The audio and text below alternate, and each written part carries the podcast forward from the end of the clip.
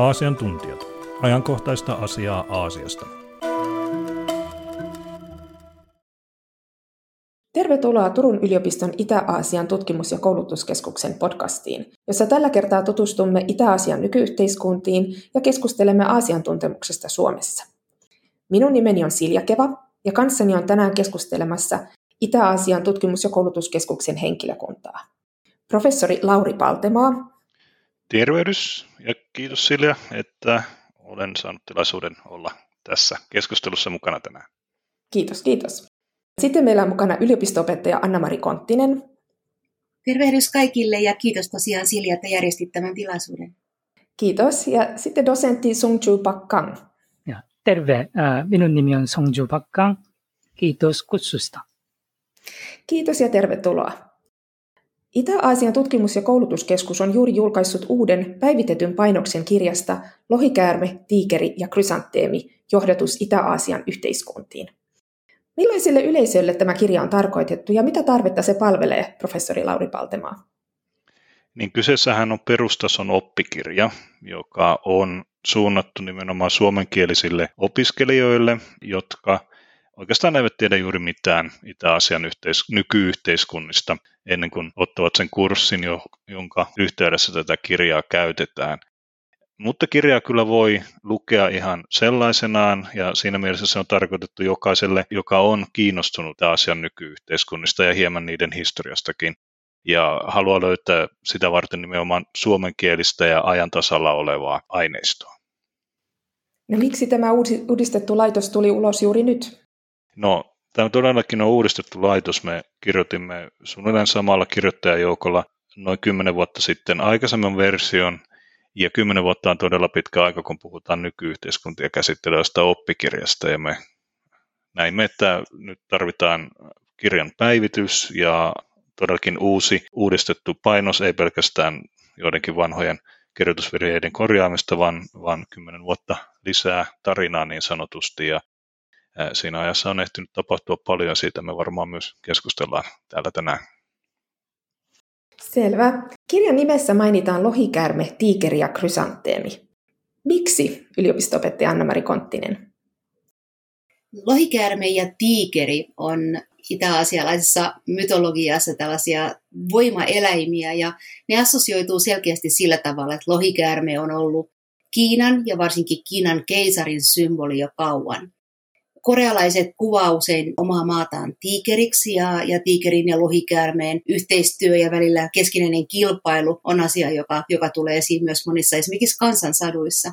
Me koitettiin miettiä, että mikä voisi olla Japanille tällainen koko valtakuntaa kuvaava symboli ja päädyttiin sitten poimimaan krysantteemi, joka on ehkä vähän eri sarjaa näiden voimaeläinten kanssa, mutta kuvaa Japanin keisarin valtaistuinta. Sitä kuvataan krysanteemivaltaistuimeksi, sitä kautta krysanteemi on kaikille japanilaisille tuttu symboli.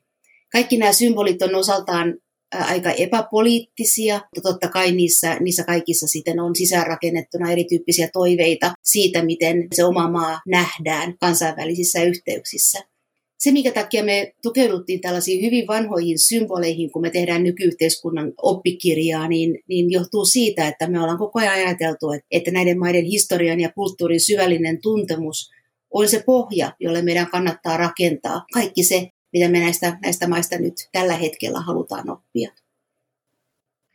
Kiina ja Japani ovat pitkään olleet Suomessa tutkittuja ja ainakin jossain määrin tunnettuja, mutta Korea on nyt viime vuosina erityisesti noussut nuorten keskuudessa suosioon. Mistä tämä johtuu, dosentti Song-Joo Park-Kang? Rakkaat kuuntelijat, ensinnäkin kiitos mielenkiinnostanne tätä uutta kirjaa kohtaan. Olen erityisen kiitollinen siitä, että kuuntelitte tätä lähetystä, koska olette kiinnostuneet Koreasta. Tämä luku on päivitetty versio, jonka on alun perin kirjoittanut Christian Kruki. Minä olen todella iloinen saadessani tämän tilaisuuden puhua kirjasta, mutta minun on pakko sanoa, että en puhu suomea sujuvasti. Onneksi minulla on kuitenkin suomalainen sisu, siis anna minun yrittää. K-pop tai niin sanottu korean pop-kulttuurin suosion aalto. Korealaisena olen iloinen kuullessani sen, mutta haluaisin huomauttaa, että on myös jotakin huolestuttavia puolia. Anna minun kertoa lisää myöhemmin. Kiitos. Kiitoksia.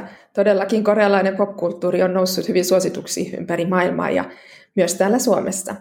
Tutustutaanpa sitten jokaiseen maahan erikseen. Lauri, tunnetaanko Kiina Suomessa tarpeeksi hyvin? Joo, tämä on hyvä kysymys, koska me nauhoitamme tätä lähetystä juuri kun lehdissä on käyty keskustelua siitä, onko Kiinan tuntemus Suomessa riittävällä tasolla, ja tästä on esimerkiksi EK istanut oman paperinsa, ja näissä yleensä keskeinen väite on se, että Suomessa ei Kiinaa juurikaan tunneta, ja tämä menee niin kuin läpi koko yhteiskunnan ihan yliopistoihin ja ministeriöihin asti. Ja mun täytyy myöntää, että lähtökohtaisesti tämä väite varmalla pitää paikkansa Kiinaa, mutta tämä tietysti koskee myös Japania, Koreaa, mutta Kiinan tuntijana niin ehkä mä keskityn enemmänkin siihen, niin Kiinahan ei juurikaan käsitellä suomalaisessa koulujärjestelmässä. Sen historiaa ohitetaan parilla tunnilla, siinä missä jotain sarkajakoa ja ohjataan tuntikaupalla. Ja kuitenkin Kiina on kiistatta nyt nouseva suurvalta, joka tulee olemaan merkittävä globaali tekijä, tulee vaikuttamaan myös meidän elämäämme täällä Euroopassa ja Suomessa. Eli selvä tällainen tarve no niin kuin yleisellä tasolla tällaisen tiedon tason lisäämiseen olisi. Mutta sen mä haluan sanoa, että suomalaiset eivät ole, tai siis Suomesta löytyy hyvää Kiinan tuntemusta. Suomessa on varmaan parikymmentä tutkijaa, jotka voi sanoa, niin keskittyvät Kiinaan, pystyvät käyttämään kiinankielisiä lähteitä ja tuottavat korkealaatuista tutkimusta Kiinasta. Eli suomalaiset ei ole niin tietämättömiä Kiinasta, mutta se tieto on keskittynyt kyllä aika pieniin käsiin ja sellaista niin kuin yleistiedon tasoa tai yleistä tiedon tasoa Kiinan suhteen, niin se on varsin matala.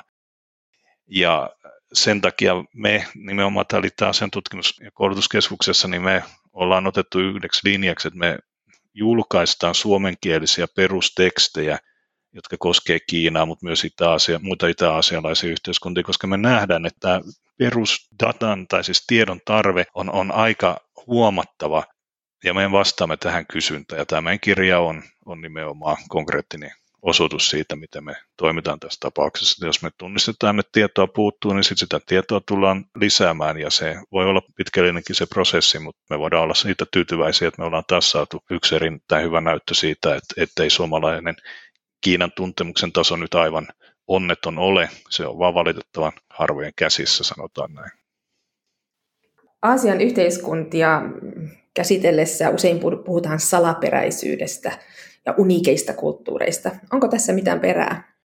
Joo, niin tämä on yleinen väite, ja tämä taas kerran tulee myös, ei pelkästään Kiinan, mutta Korea ja Japani suhteessa myös hyvin esiin, ja tätä viljelee sekä länsimaalaiset että tietysti nämä itä-asialaiset itse haluavat viljellä tällaisia käsityksiä, miten länsimaalaiset eivät pysty koskaan tajuamaan sitä syvällistä kulttuuria ja sen taustaa, josta nämä kaikki heidän toimintansa kumpuavat. Ja totta onkin, että kun tieto näistä asioista on ollut, niin viimeisessä vastauksessa totesin, ollut aika vähäistä, niin tiettyä salaperäisyyttä tietysti koetaan Kiinan ja näiden muiden maiden suhteen, mutta kun niihin perehtyy, kun niitä tutkii, niin ei niitä nyt kauhean salaperäisiksi voi sanoa. Siis salailevia ne on esimerkiksi. Kiinan kommunistinen valtio on hyvin salaileva toiminnassa, mutta sen toimintaperiaatteet ja logiikat, syyt-seuraukset on kyllä aivan selkeästi niin kuin selitettävissä.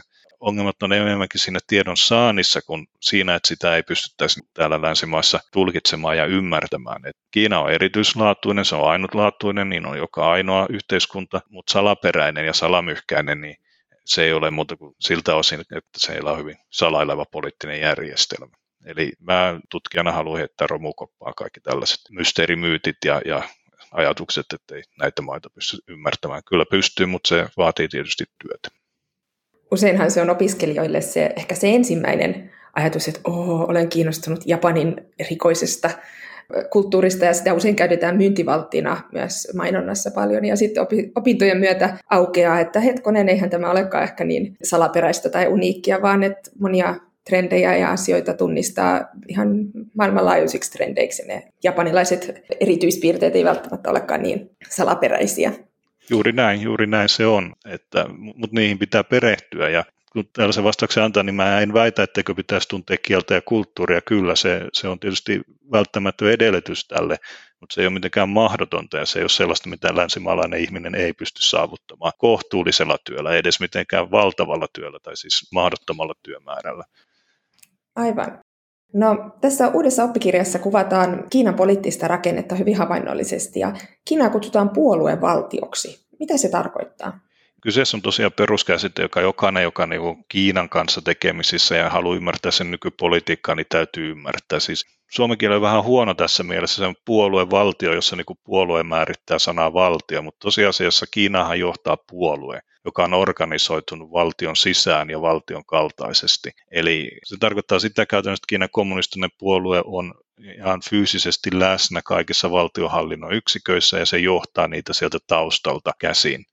Vaikka meillä on ministeriö, niin sillä ministeriöllä itse ei ole sitä päätäntävaltaa asioissa, vaan se on se ministeriön kommunistisen puolueen johtosolu, joka siellä sitten, tai johtoryhmä, joka tekee ne päätökset käytännössä, noudattaen puolueen päätöksiä, puolueen politiikkaa, ei välttämättä edes valtakunnan lakeja, vaan nimenomaan puolueen päätökset ajaa kaikkien muiden asiakirjojen ja päätösten yli. Eli puolue on sellaisen valtion johdossa ja puolue monella tavalla on valtio. Se pystyy tekemään päätöksiä ja toimeenpanemaan ne itsenäisesti jopa valtiosta riippumatta.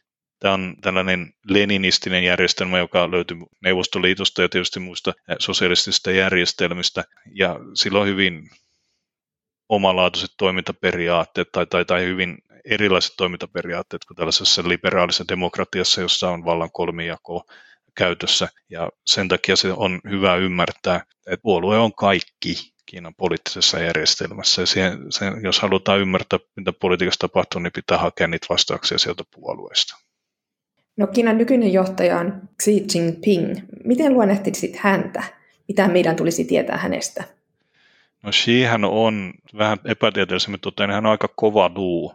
Hän on noussut valtaan vuonna 2012 sillä odotuksella, että hän ratkaisee vakavia yhteiskunnallisia taloudellisia ongelmia, joita Kiinalla on jo ennen tätä koronaepidemiaa ja sen aiheuttamaa talouskriisiä. Ja hän otti tämän vallan käsinsä hyvin määrätietoisesti ja teki itsestään järjestelmän ylimmän johtajan tavalla, jota pari häntä edeltyntä puolueen pääsihteeriä eivät olleet. Katsoo vähän historiaa, sitä selitetään myös tässä kirjassa, miten Kiina vuonna 1949 kansantasavalta perustettiin, niin sitähän johti yli 25 vuotta Mao Zedong täydellisenä diktaattorina ja sen maan jälkeisenä ajalla kommunistista puolesta yritettiin hajauttaa valtaa sillä tavalla, että yksi henkilö ei nousisi diktaattoriksi Maon tavalla. Ja sanotaan, että Xihin asti niin tämä hajautus on ollut voimassa, vaikka sitä on jo vähän purettu ennen siitä, mutta Xi on todellakin keskittynyt vallan omiin käsiinsä ja hyvin määrätietoisesti ryhtynyt sitten toisaalta palauttamaan vähän aikaisemman aikakauden maankaaden retoriikkaa ja jotain poliittisia aloitteita, mutta samalla myös rakentamaan Kiinasta sellaista suurvaltaa, joka me nyt nähdään nousevan siellä. Eli tämä on hyvin pitkälle Xiin politiikka, johon me nyt heräämässä täällä lännessä Kiinan uho monilla alueilla. Palautuu siihen, että Kiinalla on nyt sellainen johtaja, joka haluaa saada aikaiseksi asioita ja näkee, että Kiina tarvitsee tällaista politiikkaa. Hän on vahva johtaja ja hän on nimenomaan osoittautunut hyvin määrätietoiseksi ja hyvin jopa suorastaan häikäilemättömäksi toiminnassaan. Ja sanotaan, että maailman keskeisistä johtajista, niin hän ehkä vertautuu eniten Putiniin monessa mielessä noin niin kuin johtajakyvyltään ja älykkyydeltään ja laskemallisuudeltaan. Ja hän on myös johtaja, joka tulee Kiinalla todennäköisesti olemaan vielä varsin pitkän aikaa. Kaikki merkit viittaa siihen.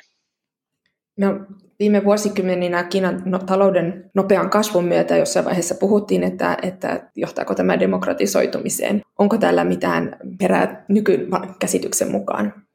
Niin Kiinahan haastaa tämän käsityksen, että markkinatalous johtaa väistämättä keskiluokan kasvua ja keskiluokka vaatii sitten huolehtia omien etujensa puolustamisesta sillä tavalla, että järjestää itselleen pääsyn valtaan käytännössä demokratian ja sitten tietysti toimivan oikeusjärjestelmän kautta, jos nyt niin kuin hyvin lyhykäisesti tämä transitio ja teesi tässä nyt esitetään tällä tavalla. Kiinassa kävi niin, että maan jälkeen maa lähti vapauttamaan talouttaan tai uudistamaan komentotalouttaan, mutta Kiinassa ei koskaan mitään oikeaa vapaata markkinataloutta tullut, vaan kommunistinen puolue käytännössä kaappasi tämän uuden sekatalousjärjestelmän, jossa on kyllä markkinatalouden piirteitä ja vastaavia, mutta kommunistinen puolue ei koskaan itse asiassa vapauttanut niitä markkinoita sillä tavalla, ja siten niin kommunistinen puolue ei myöskään käynyt läpi samanlaista talouden vapautusta Neuvostoliitossa ja sitten Venäjällä tapahtui. Ja on nähty, että yksi perussyy, miksi kommunistinen puolue yhä Kiinassa vallassa on siksi, että se on säilyttänyt valtansa myös taloudessa, vaikka samalla se on sitä vapauttanut. Tämän vapautuksen tai tällaisen kvasivapautuksen yhteydessä, mitä Kiinassa tehtiin, niin kommunistinen puolue myös aika määrätietoisesti sitten otti nousevan keskiluokan jäsenikseen, avasi kommunistinen puolueen jäsenyyden yrittäjille ja muille keskiluokan jäsenille ja sillä tavalla pyrki ennaltaehkäisemään sen, että keskiluokan demokratisoitumisvaatimukset pääsisi koskaan kasvamaan kovin voimakkaasti. Plus, että Kiina on poliisivaltio, joka hyvin tarkasti valvoo kansalaisyhteiskunnan toimintaa ja nimenomaan ei salli opposition muodostumista. Että tässä on monta tekijää, jotka nimittäin estää tällaisen liberalisaatiokehityksen Kiinassa. Ja ainakin tällä hetkellä näyttää, että niin kauan kuin kommunistinen puolue jatkaa tällä linjalla, niin on vaikea nähdä, miten Kiina lähtisi talousuudistuksen tai markkinatalouden takia erityisesti liberalisoitumaan. Selvä. No mitä sanoisit, mitkä ovat Kiinan keskeisimmät sosiaaliset yhteiskunnalliset haasteet nyt 2020-luvun alussa? Kiinassa on valtavasti haasteita ja nimenomaan yhteiskunnallisia haasteita. Eriarvoisuus on Kiinassa sellaista latinalaisen Amerikan tasoa. Kiina taitaa olla se maa, jossa on eniten miljardöörejä tällä hetkellä Forbesin listan mukaan, mutta samalla Kiinassa ei ole esimerkiksi vielä kattavaa sosiaaliturvajärjestelmää eikä moniakaan muita sellaisia hyvin peruselementtejä, mitä voisi ajatella sosialistisessa valtiossa olevan. Maaseudun ja kaupunkialueiden väliset erot ovat valtavat.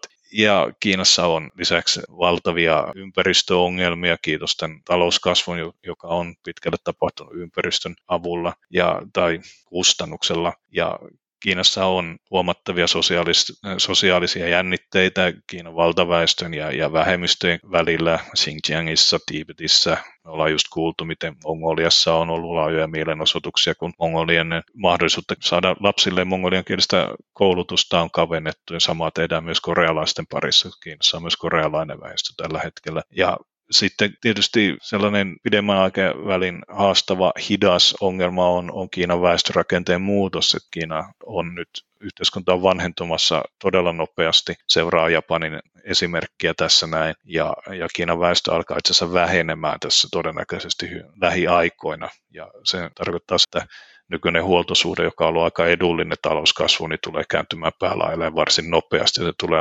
aiheuttamaan valtavia haasteita kommunistiselle puolueelle, joka on rakentanut aika pitkälle tämän valta-asemansa tämän talouskasvun varaan. Eli haasteita riittää. Siirrytään sitten Kiinan naapurimaahan Japaniin. Yliopisto-opettaja Anna-Mari Konttinen, Japani nousi jo 1960-luvulla maailman toiseksi suurimmaksi taloudeksi, ja sen arveltiin jopa ostavan Amerikan Yhdysvallat. Viimeiset 2 vuosikymmentä olemme kuitenkin kuulleet vain uutisia Japanin talousahdingosta. Onko Japani vielä yksi maailman johtavista talousmahdeista vai ei? No Silja, sä asuit heti todella kiinnostavaan kysymykseen ja sitten myös sen myötäkysymykseen.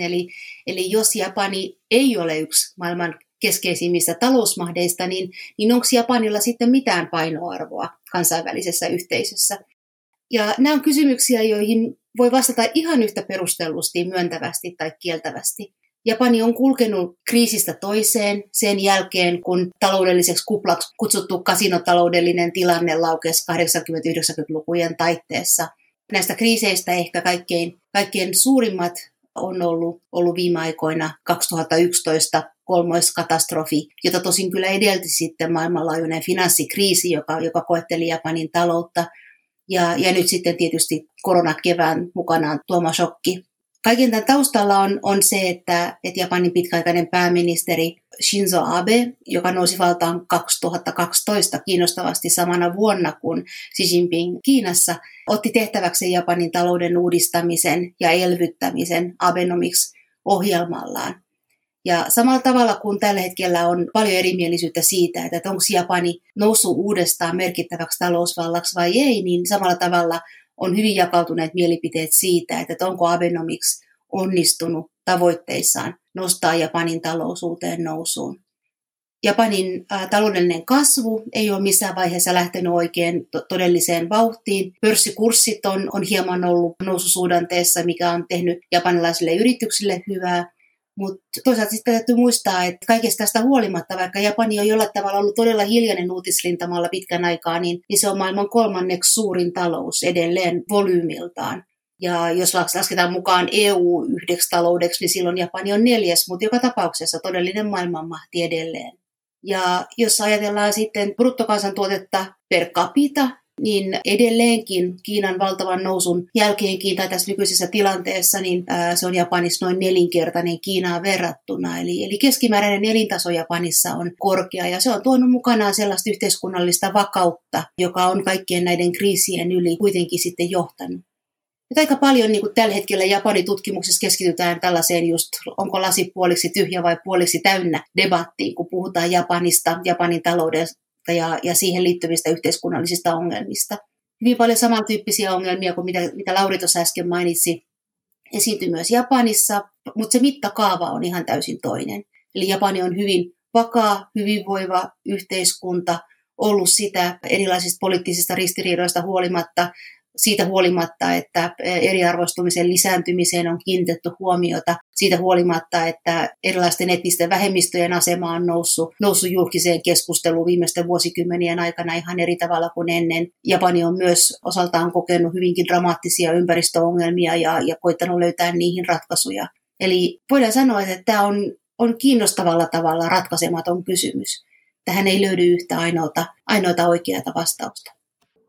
Japanin pitkäaikainen pääministeri Shinzo Abe erosi hiljattain. Mitä vallanvaihto merkitsee Japanille? Tässä ensimmäisessä vaiheessa näyttää ilmeiseltä, että tämä vallanvaihto sinänsä merkitsee Japanille suhteellisen vähän. Aben seuraajaksi on tulossa Yoshihide Suga, joka on toiminut Aben oikeana kätenä. Ja hänet tunnetaan hyvin värittömänä, byrokraattisena vallankäyttäjänä ja on hyvin todennäköistä, että hän pyrkii jatkamaan Aben linjaa tästä eteenkin päin.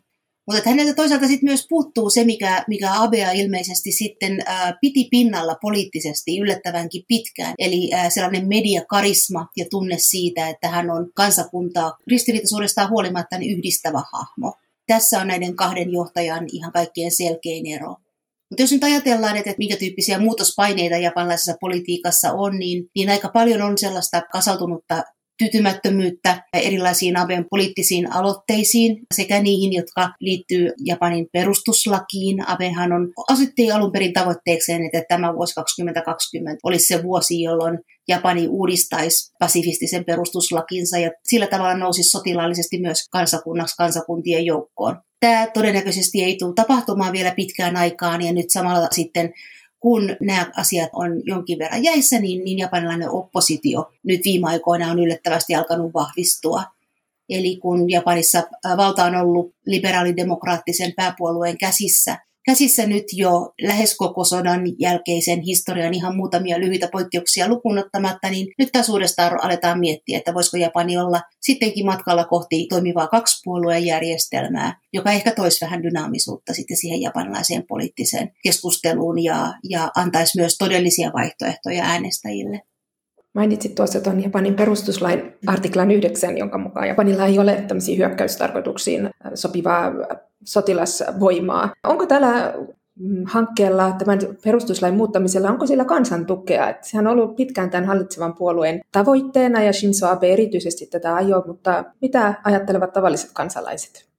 No, tämä on myös yksi kiinnostava kysymys. Mä olen nimittänyt itse joissain yhteyksissä Abe-paradoksiksi sitä ilmiötä, jossa Abe on pysynyt kuitenkin kansansuosiossa suhteellisen vakaalla pohjalla siitä huolimatta, että hänen nämä kaikkien merkittävimmät poliittiset aloitteensa on itse asiassa huomattavan vähän suosittuja. Perustuslain uudistamisen kannalla on koko ajan ollut vähemmistö japanilaisista ja näyttää siltä, että myös parlamenttiin on hyvin vaikea saada riittävää määräenemmistöä tämän asian eteenpäin viemiseksi. Tämä mun mielestä kuvastaa hyvin sitä toimimattomuutta mikä Japanin sinänsä vakaassa demokratiassa on, että kansalaisten näkemykset ei kovin helpolla sitten muuntaudu poliittiseksi päätösvallaksi. Ja tässä on osaltaan kysymys vaalijärjestelmästä, joka suosii nimenomaan sitä yhtä suurinta puoluetta. Ja myös siitä, että kansalaiskeskustelu Japanissa ei ole ihan sillä tasolla kuin mitä meillä on totuttu odottamaan muuten niin kovin länsimaistyyppiseltä näyttävältä demokratialta.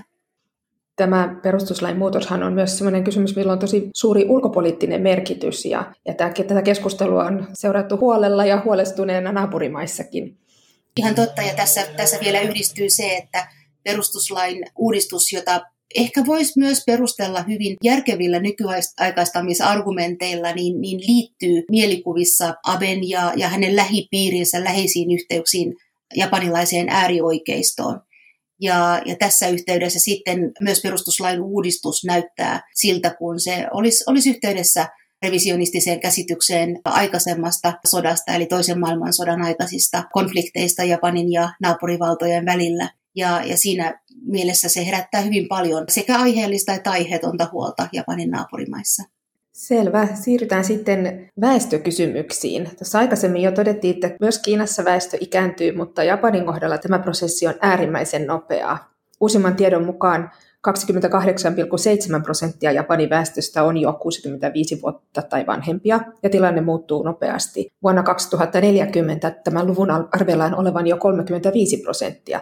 Mistä tämä näkemyksesi mukaan johtuu? Millaisia vaikutuksia tällä nopealla ikääntymisellä on, ja mitä asian eteen tehdään? No, tämä on kysymys, jossa näkyy japanilaisen yhteiskuntarakenteen kaikkein parhaimmat ja pahimmat puolet oikeastaan yhtä aikaa. Parhaita puolia tietysti on se, että japanilainen vakaa hyvinvointiyhteiskunta on tuonut sellaisen tilanteen, että japanilainen elinajan odote on tällä hetkellä kansallisvaltioista maailman korkein. Joitain kaupunkivaltioita on, jotka pystyy kilpailemaan Japanin kanssa, mutta tällä hetkellä naisten elinajan odote on 89 vuoden tasolla, alkaa lähennellä 90 vuotta, ja se on jo aika huima luku. Ja kun samaan aikaan sitten syntyvyys laskee, ja tämä kuvastaa sitten taas japanilaisen yhteiskuntarakenteen ehkä niitä kaikkia syvimpiä ongelmia, eli perheen ja työn yhdistäminen on edelleen tavattoman vaikeaa, ja mitä enemmän toisaalta naisilla on mahdollisuus luoda uraa työelämästä, yleensä osallistua työelämään, niin sitä vaikeampi on sitten perustaa perhe, varsinkin kaupunkialueella, niin monen tyyppiset paineet kohdistuu nuoriin perheisiin. Samalla sitten meillä on sukupolvi, joka laman alun aikoihin jäi kokonaan pois siitä normaalista urakehityksestä, eli ei koskaan päässyt aloittamaan säännöllistä tai millä tavalla nousujohteista työuraa, ja tällä sukupolvella on perheen perustaminen lykääntynyt sitten ihan jo taloudellisista syistä. Kun ei ole riittävää vakautta ja riittävää varmuutta tulevaisuudesta, niin perhe koko jää pieneksi tai sitten perhettä ei perusteta ollenkaan. Ja nämä asiat yhdessä tietysti tekee sen, että huoltosuhde alkaa kallistua todella epäedulliseksi. Ja samalla sitten Japanin väestön kokonaismäärä, se on ollut nyt jo toistakymmentä vuotta laskussa. Ja oletetaan, että tässä jo noin 20-30 vuoden sisällä, eli seuraavan sukupolven aikana, Japanin väestömäärä saattaisi laskea tuonne 100 miljoonan tasolle, kun se parhaimmillaan on ollut 128 miljoonaa. Niin tässä puhutaan jo todella merkittävistä muutoksista silloin, että nämä muutokset vaikuttaa koko yhteiskuntaan. Millaisia erilaisia ratkaisuja tähän on pohdittu? No, perinteisestihän Japanissa on ollut kaikessa hoivatyössä hyvin suuri vastuu perheillä. Ja kun sanotaan perheillä, niin se on tavallaan eufemismi, joka tarkoittaa, että käytännössä se hoitovastuu on ollut perheen naisilla. Hoitovastuu ikääntyvästä väestöstä on usein langennut ei niinkään omien lasten, vaan perheen minijöiden harteille. Ja tämä tietysti johtaa nykyään siihen, että varsinkin vanhempien poikien avioliittokelpoisuus ja haluttavuus avioliittomarkkinoilla niin alkaa kärsiä. Koko ajan enemmän ja enemmän, Japani kuitenkin on hyvinvointiyhteiskunta, koko ajan enemmän ja enemmän löydetään ratkaisuja, jotka yhdistää perheen ja yhteiskunnan tarjoaman tuen. Mutta tämän hoivan tarve kasvaa niin paljon nopeammin, kun sitä on mahdollisuutta järjestää. Ja myös tämä pitkä elinajan odote tekee sen, että meillä alkaa olla hyvin ikääntyneitä ihmisiä, jotka huolehtii omista vielä ikääntyneemmistä vanhemmistaan. Eli jos meillä on 90 vuotta täyttäneitä hoidettavia, niin myös heidän hoitajansa saattaa olla jo 70-vuotiaita. Eli tässä alkaa niin kuin inhimilliset voimavarat olla kaikilta osin ja aika kysyttyjä. Näitä ratkaisuja on pyritty löytämään paitsi näistä erityyppisistä hoivateistöistä, niin myös maahanmuuttopolitiikasta. Japani on ollut hyvin vastahakoinen lisäämään vapaata työperäistä maahanmuuttoa, mutta on monenlaisia harjoitteluohjelmia ja muita tällaisia kahdenvälisiä sopimuksia naapurimaiden kanssa, joiden kanssa on tehty nimenomaan sitten koetettu tukea hoivatyötekijöiden liikkuvuutta. Yksi mielenkiintoinen kehityssuunta on tietysti sitten myös erilaiset automaatio- ja robotiikkaratkaisut, jotka tuo sellaisen futuristisen toivon pilkahduksen sitten siihen, että ainakin hoitoon liittyvät rutiinityöt joskus voitaisiin hoitaa ilman, että se sitoisi työvoimaa. Eli erilaisia ratkaisuja tai ratkaisuvaihtoehtoja näyttää olevan useita. Kyllä. Jos sitten siirrytään Korean niemimaalle. Dosentti Song-Joo Park-Kang, vertaat mielelläsi Suomea ja Koreaa toisiinsa. Miksi? Kiitos kysymyksestäsi. Yksi tärkeimmistä asioista minulle oli ajatella lukijoita. Toisin sanoen kirjoitin tämän luvun suomalaisille tai ihmisille, jotka osaavat lukea suomea. Tästä syystä yritin osoittaa, että Suomi ja Korea jakavat jotakin samanlaista. Maantieteellisesti Korea on kaukana Suomesta, mutta historiallisesti Korea on suomenlainen naapuri. Esimerkiksi Suomi oli pitkään ollut osa Ruotsia ja sitten osa Venäjää. Myöhemmin Suomi saavutti itsenäisyyden, mutta sisällissotta varjosti sitä heti. Suomalaiset eivät ole yksin tässä historiassa. Kiina oli jo kauan vaikuttanut voimakkaasti Koreaan, sitten Japani valloitti maan. Myöhemmin islamilaisuus toi auringonpaisteen Korean niemimaalle, mutta se kattosi pian sodan myötä. Painolinna kuvaa osa Suomen mainitusta historiasta romaaninsan tällä pohjantauden alla.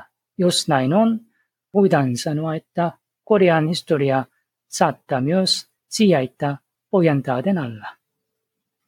No, Koreahan on jakautunut kahteen valtioon, Pohjois- ja Etelä-Koreaan.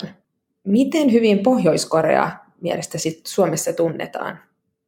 Tämä on hyvin tärkeä, mutta vaikea kysymys. Minun mielestäni monille ihmisille niin sanottuissa länsimaissa, kuten myös Suomessa, Pohjois-Korean kuva on melko yksinkertainen. Pohjois-Korea on yhtä kuin ydinaseet ja ohjukset. Pohjois-Korea on huono ja sen johtaja Kim Jong-un on diktaattori tai paha. Piste. Onko näin? Se voi olla oikein. Mutta jos ajattelette Korean historiaa, jos tarkastelette Korean niemimaata imparoivaa valtapolitiikkaa, saatatte ymmärtää, että asiat eivät ole niin yksinkertaisia. Mikä tärkeintä, sanoisin, että Pohjois- ja Etelä-Korea ovat kuin kaksoset. Ne olivat olleet yksi maa hyvin pitkään, mutta globaalit ja sisäiset ideologiset erot johtivat sisällissotaan, joka teknisesti jatkuu edelleen. Silti niillä on toisinsa kietoutunut kollektiivinen kohtalo. Ne ovat suurellisia kaksosia, jotka kärsivät globaaleista ja sisäisistä konflikteista. Pohjois-Korean asia olisi tarkasteltava tässä suhteessa. Se ei ole siis niin mustavalkoinen, vaan taustalla vaikuttaa monenlaiset historialliset tekijät. No entäpä sitten Etelä-Korea? Näyttää siltä, että Etelä-Korea on nykyään enimmäkseen tunnettu muun muassa taloudellisesta kehityksestä ja K-popista. Tietysti Etelä-Korea on paljon muutakin. Korealaisena olen silti iloinen kuullessani sen, mutta kuten sanoin, on myös jotakin huolestuttavia puolia. Esimerkiksi nykyinen taloudellinen vauraus perustuu osittain aikaisempien sotilaallisten järjestelmien autoritaarisen politiikan, josta puuttui työntekijöiden oikeuksien suoja ja demokraattinen prosessi. Ei ole ihme, että Samsungia luultavasti tunnettuinta eteläkorealaista yritystä maailmassa on kritisoitu tässä yhteydessä, ainakin kotimaassa. K-popin suosion osalta on huomattava, että tämä joutuu osittain puuttumaan kovasta kilpailusta, josta epäinhimillisestä koulutusohjelmasta sekä rahan ja maineeseen suuntautuneesta teollisuudesta. Valitettavasti tämä kulttuuri johti useiden nuorten K-pop-tautien itsemurhiin. Lyhyesti sanottuna kyllä Etelä-Korea on kehittynyt maa, jolla on monia hyviä asioita, mutta tarvitaan tasapainoisempaa kehitystä. No miten väestön ikääntyminen Korean kohdalla? Onko tämä merkittävä kysymys siellä? Kyllä. Pohjois- ja Etelä-Korea eivät ole poikkeus väestön ikääntymisen maailmanlaajuisesta suuntautuksesta. Ensinnäkin emme tiedä paljonkaan Pohjois-Korean tilanteesta, mutta sanotaan, että Pohjois-Koreasta tulisi tilastojen pallossa ikääntynyt yhteiskunta noin vuonna 2030. Mutta Etelä-Koreasta tuli ikääntynyt yhteiskunta jo vuonna 2017 ja sen odotetaan muodostuvan yli-ikäiseksi yhteiskunnaksi noin vuonna 2025. Itse asiassa tämä on nopein muutos maailmassa. Toinen merkittävä asia on, että Etelä-Koreassa syntyvyys on pienin maailmassa. Maa nousi tilastojen kärkeen vuonna 2018, kun korealaisten naisten laskettiin synnyttävän enää keskimäärin 0,98 lasta. Ja vuonna 2019 vain 0,92 lasta, jos en aivan väärin muista.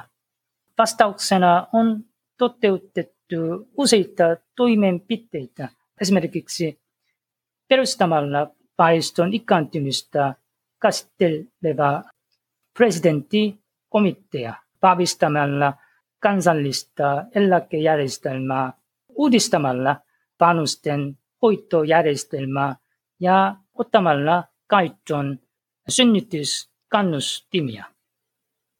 Kiitos. Siirrytään sitten keskustelemaan muutamista koko aluetta yhdistävistä aiheista. Mutta käsitellään ensin vielä yhdessä Itä-Aasian tutkimuksen tilannetta Suomessa. Anna-Mari, mikä sinun näkemyksesi tästä on? No, paljon todella ilahduttavaa kehitystä on nähtävissä. Suomessa tehdään hyvin kiinnostavaa Itä-Aasiaan liittyvää tutkimusta hyvin monista eri näkökulmista.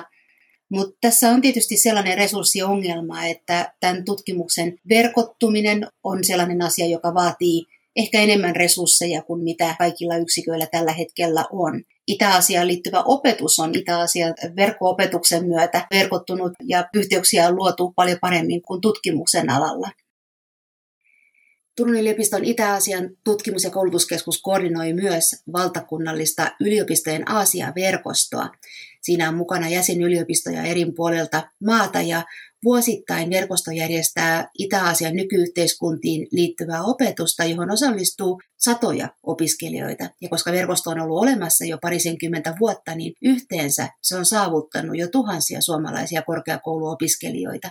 Verkosto myös tekee osuutensa tutkijoiden verkottumisessa. Tästä on osoituksena vuosittain järjestettävät Aasian tutkimuksen päivät, joissa on aina mukana myös tohtoriseminaari tohtoriopiskelijoille. Ja tämä ihan vähän sitten tietysti helpottaa sitä verkottumista, joka aina vaatii sit voimavaroja sen normaalin tutkija-arjen lisäksi. Eli tässä mielessä voin sanoa omasta puolesta, että myös Japanin tutkimuksen saralla näkyy ihan sama asia kuin mistä Lauri puhui aikaisemmin Kiinatutkimuksen yhteydessä. Eli asiantuntemusta on kyllä, se on monipuolista, se on kansainvälisestikin korkeatasosta, mutta se on hajaantunut hyvin pieniin yksiköihin ympäri Suomen. Ja jos ajatellaan, että sillä tutkimuksella olisi todellista merkitystä esimerkiksi poliittisessa päätöksenteossa, tai se jollain tavalla voisi lisätä suomalaisen yhteiskunnan tämä asia osaamista ja ymmärtämystä kokonaisuudessaan, niin resurssit on vielä ihan liian niukat. Lauri, haluatko lisätä tähän jotain? Niin, siis leimallisestihan suomalaisessa Kiinan tutkimuksessa, tämä koskee myös Japania ja Korean tutkimusta, se, että yliopistoissa on pari tutkijaa, jotka on kiinnostuneet näistä asioista ja perehtyneet niihin, mutta että tällaisia suurempia yksiköitä, joissa olisi tällaista niin sanotusti kriittistä massaa, niin sellaisia ei löydy käytännössä muuta kuin Turusta ja Helsingistä. Eli siinä mielessä niin tämä tutkimuskenttä on liian rajoittunut. Kiinan tutkimus tai ylipäätänsä Itä-Asian tutkimus on Suomessa kuitenkin, ehkä Helsinki ja Turkukin lukuottamatta, niin varsin uusi ala on niin kuin akateemisesti, että Helsinki lukuottamatta meillä ei ole ollut tätä tutkimusta ennen kuin 2000-luvulla Turussa aloitettiin kunnolla Itä-Asian tutkimus ja perustettiin tämä meidän keskuksemme.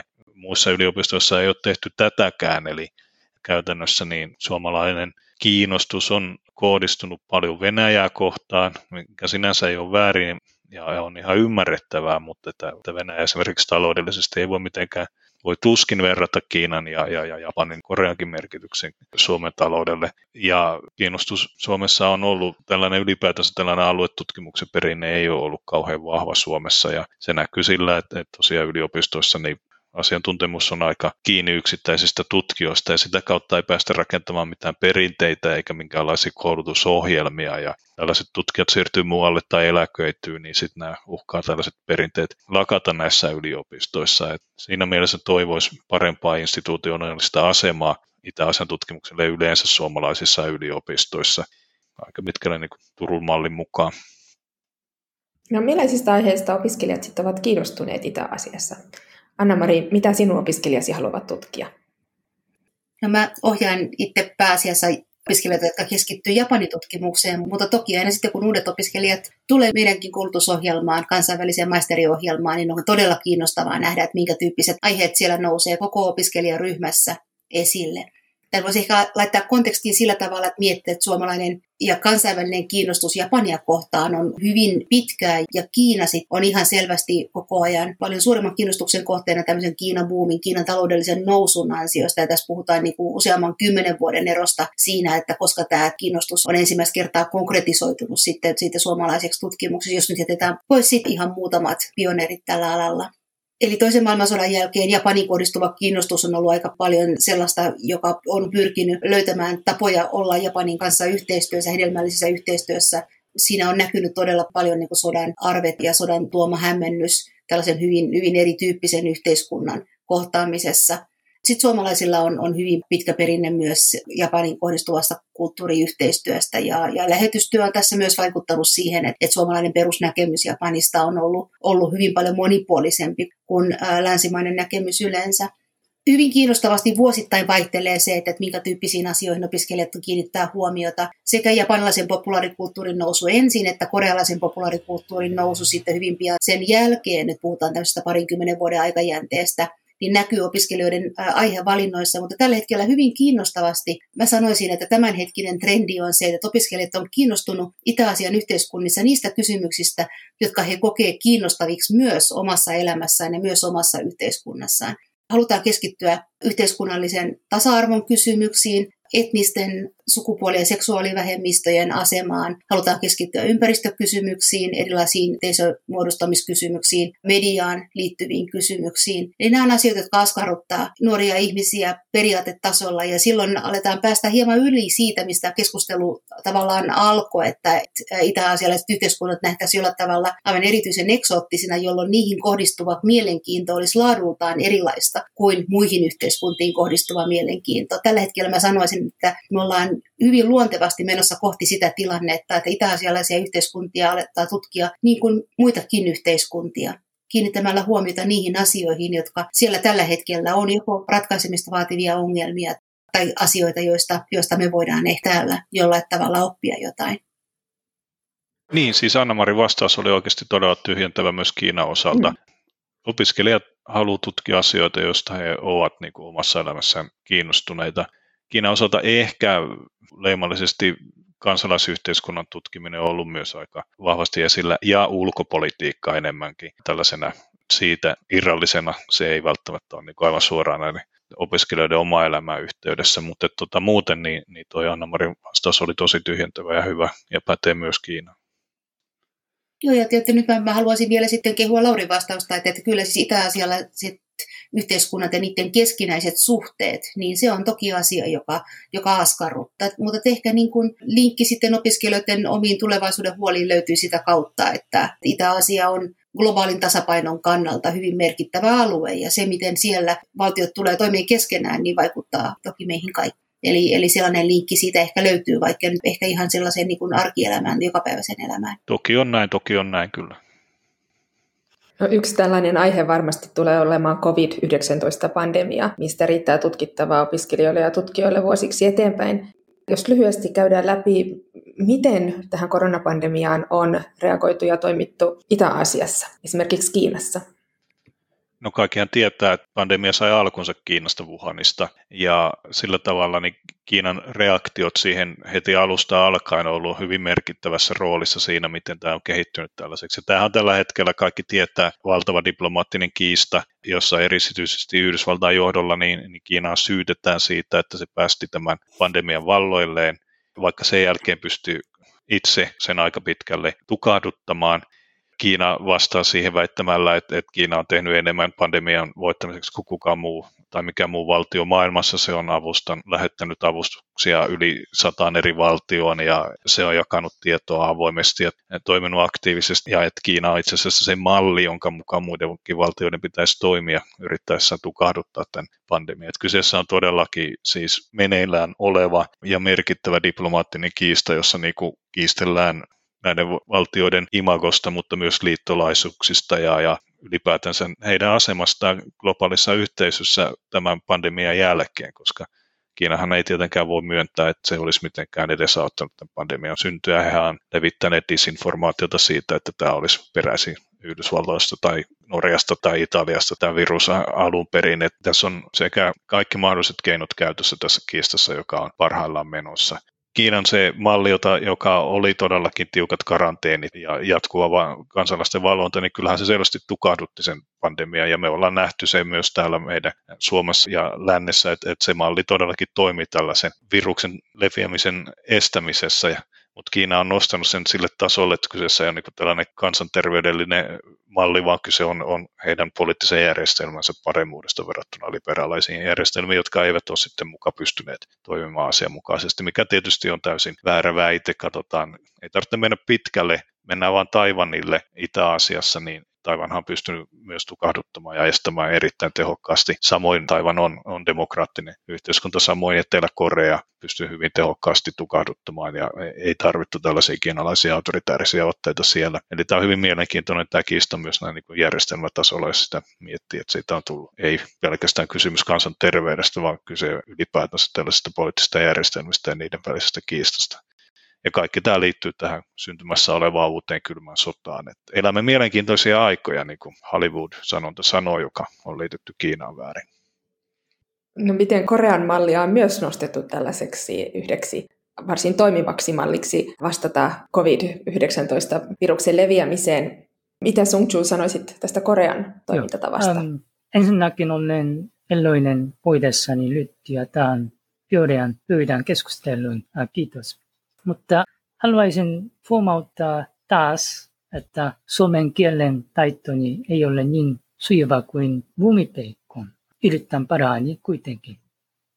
Pohjois-Korean hallituksen mukaan siellä ei ole ollut koronavirustapauksia. Toivon, että se on totta. Mutta Pohjois-Korean tilanteesta ei ole luotettavaa tietoa saatavilla, joten asiasta on vaikea sanoa mitään. Etelä-Korean tapauksessa on katsottu, että maa on hallinnut tilannetta onnistuneesti. Tämän tallennuksen aikaan tartuntatapauksia on yhteensä noin 23 000 ja kuolemia lähes 400. Etelä-Koreassa on noin 51 miljoonaa ihmistä. Kuulin, että monet maat yrittävät seurata tätä esimerkkiä tai saada apua Koreasta. Tämä koskee myös Suomea. Useat suomalaiset yritykset, kuten Meilainen, Patser, Kesko ja Neste, laittivat näytteitä Etelä-Korean koronavirustestausta varten huhtikuussa. Etelä-Korea on suorittanut koronatestauksen erittäin aggressiivisesti ja erilaisia tiukkoja rajoitustoimenpiteitä on toteutettu, mutta myös ongelmia on ollut. Esimerkiksi tartunnan saaneita ihmisiä on aktiivisesti jäljitetty, mutta heidän yksityisyyttään ei ole suojattu riittävän hyvin. Silti on totta, että Etelä-Korea on hoitanut koronatilanteen suhteellisen hyvin. Siksi, kuten pääministeri Sanna Marin ja hänen puolueensa SDP Suomessa, hallituksen kannatusluvut nousivat. Huhtikuussa pidettiin parlamenttivaalit ja hallitseva puolue saavutti murskavoiton. Yksi asia kuitenkin mietityttää minua. Tapauksissa on ollut kaksi dramaattista pikkiä, jotka kaikki liittyvät konservatiivisiin uskonnollisiin yhteisöihin. Yksi helmikuussa ja toinen elokuussa. Molemmissa tapauksissa uskonnollisten ryhmien jäsenet eivät noudattaneet rajoitustoimenpiteitä. He sattuvat olemaan äärioikeistolaisia ja vastustavat voimakkaasti nykyisen liberaalin Munjain hallitusta. Tämä herättää monia kysymystä. Valitettavasti koronakriisi jatkuu edelleen ja toivon, että tilanne paranee mahdollisimman pian Etelä-Koreassa ja muualla maailmassa, koska ihmisten terveys ja turvallisuus menevät kaiken edelle. Anna-Mari, myös Japanin on katsottu hallinneen koronakriisiä kohtuullisen hyvin. Mitkä ovat olleet keskeiset tekijät tässä?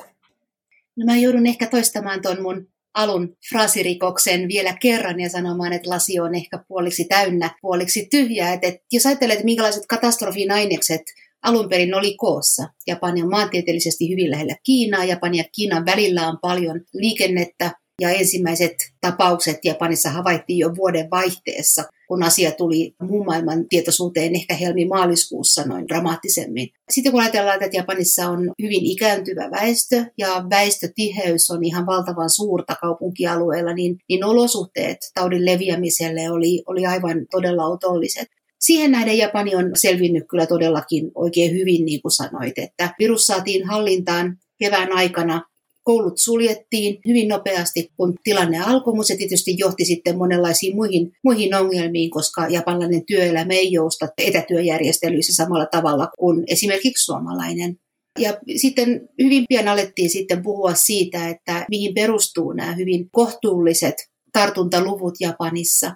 Ja koska testeihin oli ainakin alkuun useamman kuukauden ajan hyvin vaikea päästä, niin alkoi herätä epäilyksiä siitä, että tilastoja kaunisteltiin tahallaan. Eli tartuntojahan ei voida todeta, jos tartuntoja ei todeta. Ja tähän ehkä hieman viittaa nyt sitten se, että kun testauspolitiikkaa on muutettu, niin Japani on kokenut tämän toisen aallon hyvin paljon raskaampana kuin ensimmäisen. Eli tartuntaluvut on heinä-elokuun vaihteessa ollut 2,5-kertaiset suurin piirtein siitä, mitä ne on joskus viime keväänä pahimmillaankin olleet. Mutta nyt taas tilanne on uudestaan rauhoittumassa, mutta tässä takana näkyy ehkä sellainen perusepäluottamus hallitukseen ja varsinkin hallituksen tiedotuspolitiikan avoimuuteen, jopa niin, että on kuulunut ääniä, jotka sanoo, että tämä on ihan kuin 2011 vuoden katastrofit, Fukushiman ydinonnettomuus mukaan lukien, josta oli mahdotonta saada luotettavaa tietoa virallisista lähteistä ja ainoa luotettava tieto oli kansalaisyhteiskunnan itsensä tuottamaa. Eli tässä mielessä niin kun kysymys on japanilaisen demokratian kannalta hyvinkin keskeisestä kysymyksestä. Tilanne ei ole ollenkaan mustavalkoinen, vaikka suuremmalta terveyskatastrofilta näytetään nyt tällä hetkellä Japanissa välttyneen. Kiitos asiantuntijoillemme tästä keskustelusta. Tätä Lohikäärme, tiikeri ja krysantteemi johdatus Itä-Asian yhteiskuntiin -kirjaa voi ostaa e-kirjana 10 € hintaan Turun yliopiston Utoshop-verkkokaupasta. Myynnissä on myös painettu kirja, joka maksaa 15 €. Kuuntelit Aasiantuntijat -podcastia, jonka tuottaa Turun yliopiston Itä-Aasian tutkimus- ja koulutuskeskus. Kiitos ja kuulemiin.